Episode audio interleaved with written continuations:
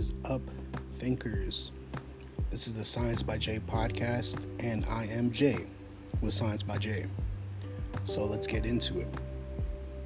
Today's episode is going to be about how to do your own research.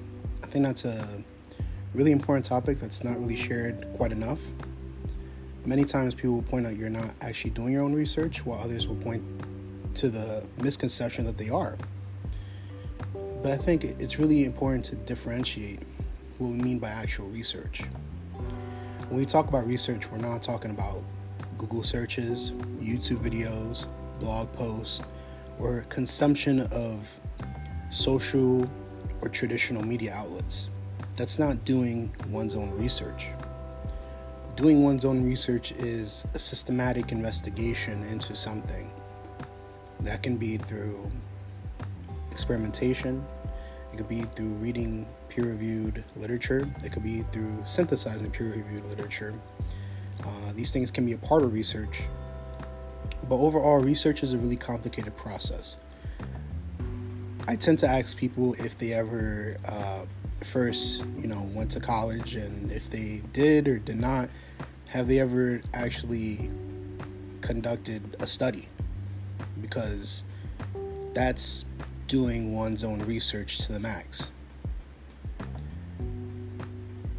And when you do your own research, you are gathering data from primary sources, you're synthesizing that data, you're proposing an experiment, you're actually trying to conduct that experiment, you're gathering data from different people, you're trying to put that data into a software. Uh, a famous software that I always use is SPSS and you're analyzing that data and you're seeing what it gives you, and then you write that up as a report. So many people do this. Uh, it's a really complicated, tedious process, but is essential part of the scientific enterprise. Now, when I say doing research in the non traditional sense to, to get people to do research online, I'm talking about secondary research. So, doing your own experiment is primary research, reading the research of others and synthesizing, commentating, or the like is secondary research.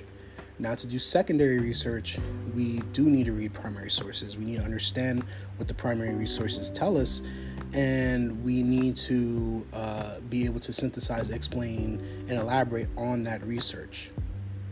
That's essentially what journalists do a lot of times. They talk to the people who do the primary research they often look at different studies, they often report on different studies, and they often try to synthesize, elaborate, and um, build upon you know these different primary research literature. So we got to think of ourselves as sort of like journalists when we're con- when we're conducting secondary research. And when I say you know do your own research on this podcast, especially, I primarily mean you know secondary research. So, how do we do that? I think the first step is to learn about the topic or subject that we're really trying to get into. And the best place to do that is to read the primary research, the primary literature. How do we do that? We go on databases. Now, there's different databases available. Um, there's you know PubMed obviously is the the easiest, most recognizable one, uh, especially in the field of nutrition and health.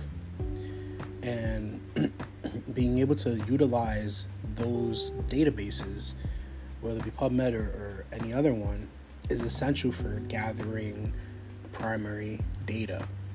And once we gather that, we have to read through it obviously we're going to have to read through many different studies to even get an idea of what the topic of discussion is about and what the findings are and what does that mean for the topic that we're uh, concerned about. This is where understanding research methodology and statistics is essential especially if we're reading uh, nutritional research. You have to understand not only um, the databases but the methods. What are the methods that they're using? How are they getting to the methods? Where the statistics uh, utilized for inferring anything? Are those statistics valid? What do they mean in context, etc., etc., etc. It also helps that we have to know the basics of the topic itself. I think even before we get to the database, you know, the stats and the methods, we need to learn what is it that we're even talking about? What are nutrients? What is nutrition? What is, you know, this, that, or the third? What are carbohydrates? What are fats? What are, uh, et cetera, et cetera. And the best way to learn this, and this is a, a secret that I'm going to give you, get a textbook on the subject.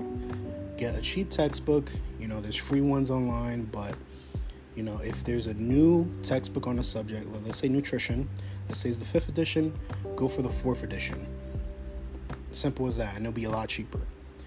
Just get a textbook that can guide you through more easily what the topic of discussion is. And if it's nutrition, you should get a nutrition textbook.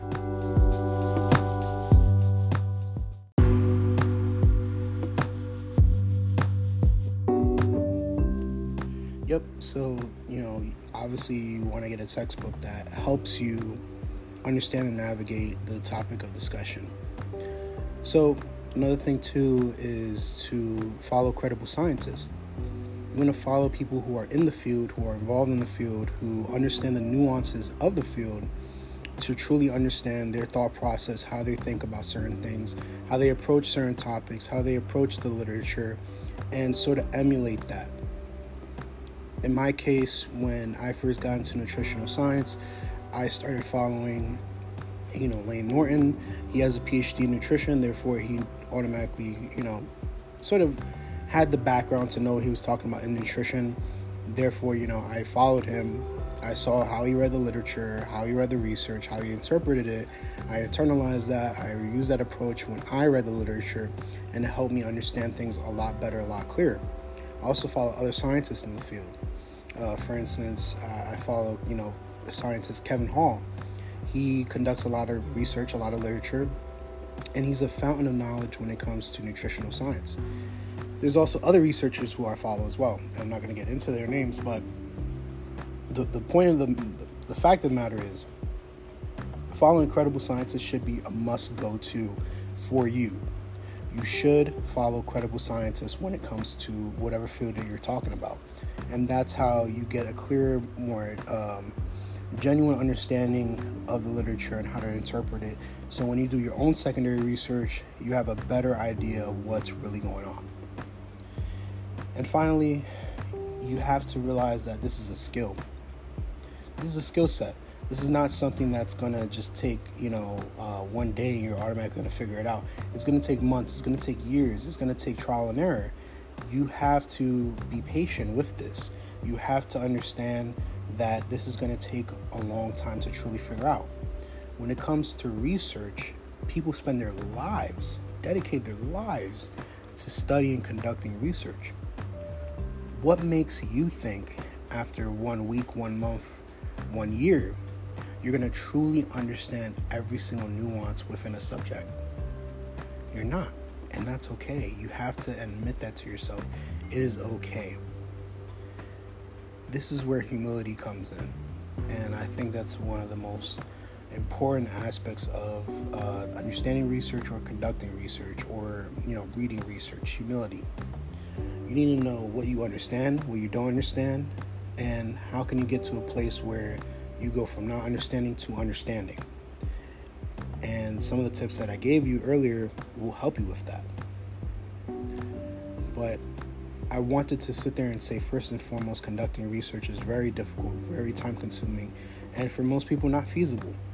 Which is why, when it comes to nutritional science, I have my membership, which is Nutrition by Jae, where I go over the literature, I read the research, and I present the most concise information to you the consumer. Um, and I don't mean that in a bad way, but you're a research consumer. So, for my coaches, fitness coaches out there, my nutrition coaches, my dietitians, my PTs, other health professionals, you know, this is a great opportunity for you to understand research and understand it and, pro- and sort of how to think about it and also understand it in context by signing up to Nutrition by Jae. The link is going to be in the description. Um, you know, please, please sign up and benefit and you know gain a lot from that.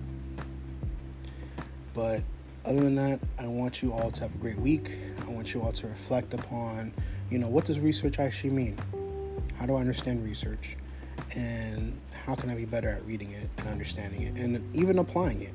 I think that's the most important part about all of this applying research.